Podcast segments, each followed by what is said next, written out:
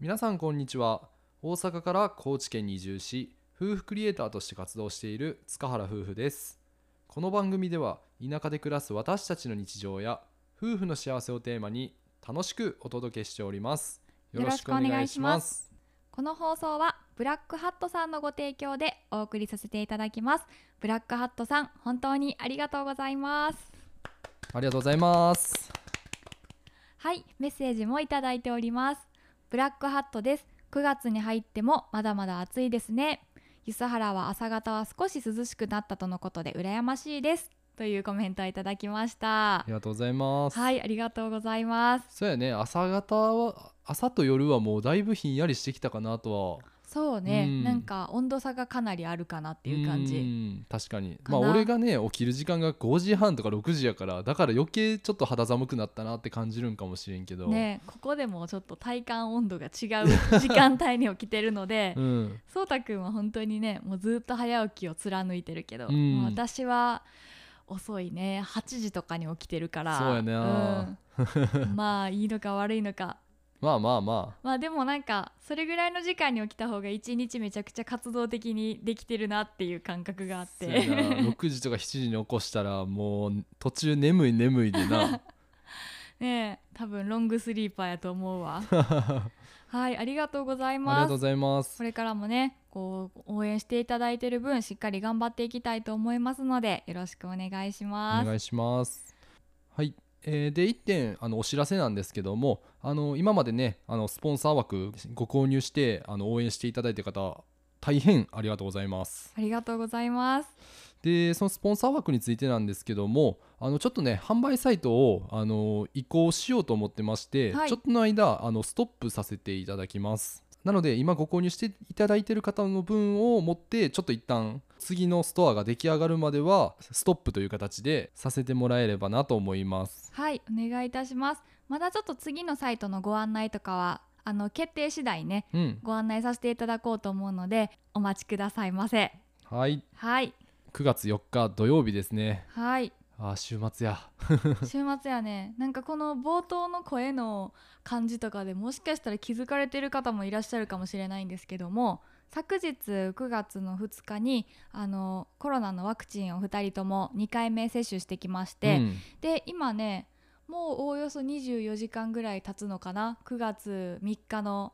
そうやな、ううん。んもう24時間。そうやね。以上経つよね、うんになります。でねあのー正直やっぱ副反応2人ともあって、うん。ででもなんとかラジオはねあの少しでもいいから更新したいっていうか毎日更新してるので、うん。頑張ろうってことでやってるんですけどもなんかいつもの感じじゃないなっていうのは自分でもちょっとあって 申し訳ないですね。朝から聞いていただいてる方がいたらあんまりこう元気のない感じの声になっちゃってたら申し訳ないなと思うんですけどまああの割とポップにそうやねこの状況を話しながら、まあうんゆるーくそうやね。まだいきたいと思います。なんていうかなラジオが撮れないようなレベルではないから。そうそうそう、うん。今ねこうやってマイクに向かって喋れてるだけラッキーみたいな感じ。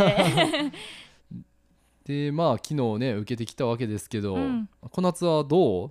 私は昨日行ってであのちょうどそのタイミングでインスタグラムの方でストーリーでうん。フォロワーさんにどんな感じでしたかとか、また対策とかもあれば教えてくださいっていうね、うん。呼びかけをさせてもらったら何件ぐらい6070ぐらい、ね60件ぐらいかな、うん。思った以上に皆さん教えていただいてでこういうの買っといた方が便利ですよとか、うん。まあ基本的にちょっと熱出た時の食べるもんやったり、うん。飲み物とかやったけどすごい参考になったしねだからそれで結構安心してあの臨めたというか、そうやな、うん、ただその皆さんの中でもかなり熱出たっていう割合の方が多かったから。しかもね37度とかじゃなくてそうそうそう。38度とか9度とか出てる人多いなと思って、そんな高熱ってもう私数年前のインフルエンザの時しか出てなかったから、うん。でそれもめっちゃしんどかった思い出があるからさ、うん。あのなるべくねこうできれば軽症でいきたいなと思ってたんですけど、うん。まあそればっかりはって思ってたんですが、うん。まあ今のところは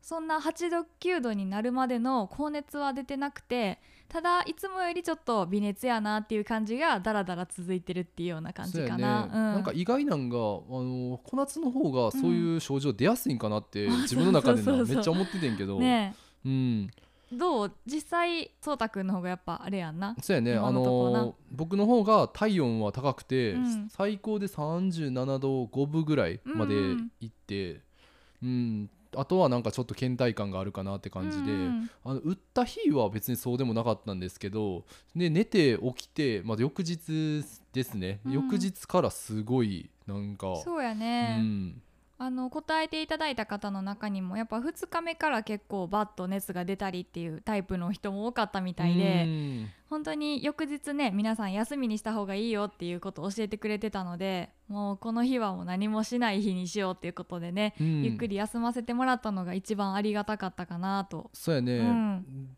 これからね打たれる方もきっとまだまだいらっしゃるやろうし、うん。反応は人によって様々やと思うんですけどなるべくしっかりと事前の対策とか食べ物飲み物買ってちょっとでも楽に過ごせたらいいかなと思ってるのでお気をつけください。はい。打つこと自体もあの自由だからあの、ね、そうそうそう。なんかみんなが打ってるから打つとかじゃなくてやっぱり自分でその副作用とかうん。しっかりと理解した上で打つ打たないは自分で決めた方がそうやね、うん。僕たちもねあの高知県結構いろいろどっか行ったりするから、うんうん。まあ、そういう時にね迷惑にならないように一応打つっていう判断にしたけど、そうやうね、ん、やっぱ副反応と実際にコロナに感染してからの、まあ、症状だったりとかを比較した時に私たちはあの打った方がいいっていう判断をしたので、うんうん。まあ2人で受けることにしたんですけど、うんうん。なんかそれはねこう一部誤解があってはいけないなっていうのでね 発信する側として気をつけてます。はい。はいであの私たち家の中で特に何もできなかったんですけど、まあ、あの久々にねこうゆっくりテレビ見ようかみたいな感じになって、であの最近ネットフリックスを見てるんですけどもその中でちょっと沼にはまっちゃったやつがあるよね。いやネットフリックス契約してる人はぜひ見てほしいんですけど、ねえその名前がですね「ストレンジャーシングス未知の世界」っていうなんかちょっと何やら怪しげなタイトルなんですけど、うん、なんかこれは何系って言ったらミステリなんか SF? SF? ーなんかいろんな要素が混じそうってる。そうそうそネットフリックス限定のドラマう、うん、でシーズン123で4が2022年うん。に公開されるっていう、まだずっと続いてるドラマみたいなんですけどなんかすごい人気っていうのを SNS で見て、うん。でそっからきっかけにとりあえずこれ見てみようかって軽い気持ちで見たらですねもう沼ですねこれは。いやほんまにななんか毎回終わり方が次のやつ見たくなるような終わり方で。そう、うん。大まかなあらすじを言うと、うん。設定は1980年代ぐらいのうん小さな田舎町が舞台なんやけど12歳の男の子が失踪事件に遭うねんな、うん。それを解明すべくなんかそのみんながいろいろ立ち向かっていくんやけど、うん。今までに見たことのないテイストのストーリーやなと思って。確かに。ねえ。なんかね面白いねんな。なんて言ったらいいか分からへんねんけど、すごく懐かしいというか昔見たアメリカ映画とかの雰囲気あのフルハウスみたいなぐらいさちょっと古いような感じもありながらなんか本格的な SF っぽいところも出てきたり、でドキドキするホラー感とかもあったりしうて、ん。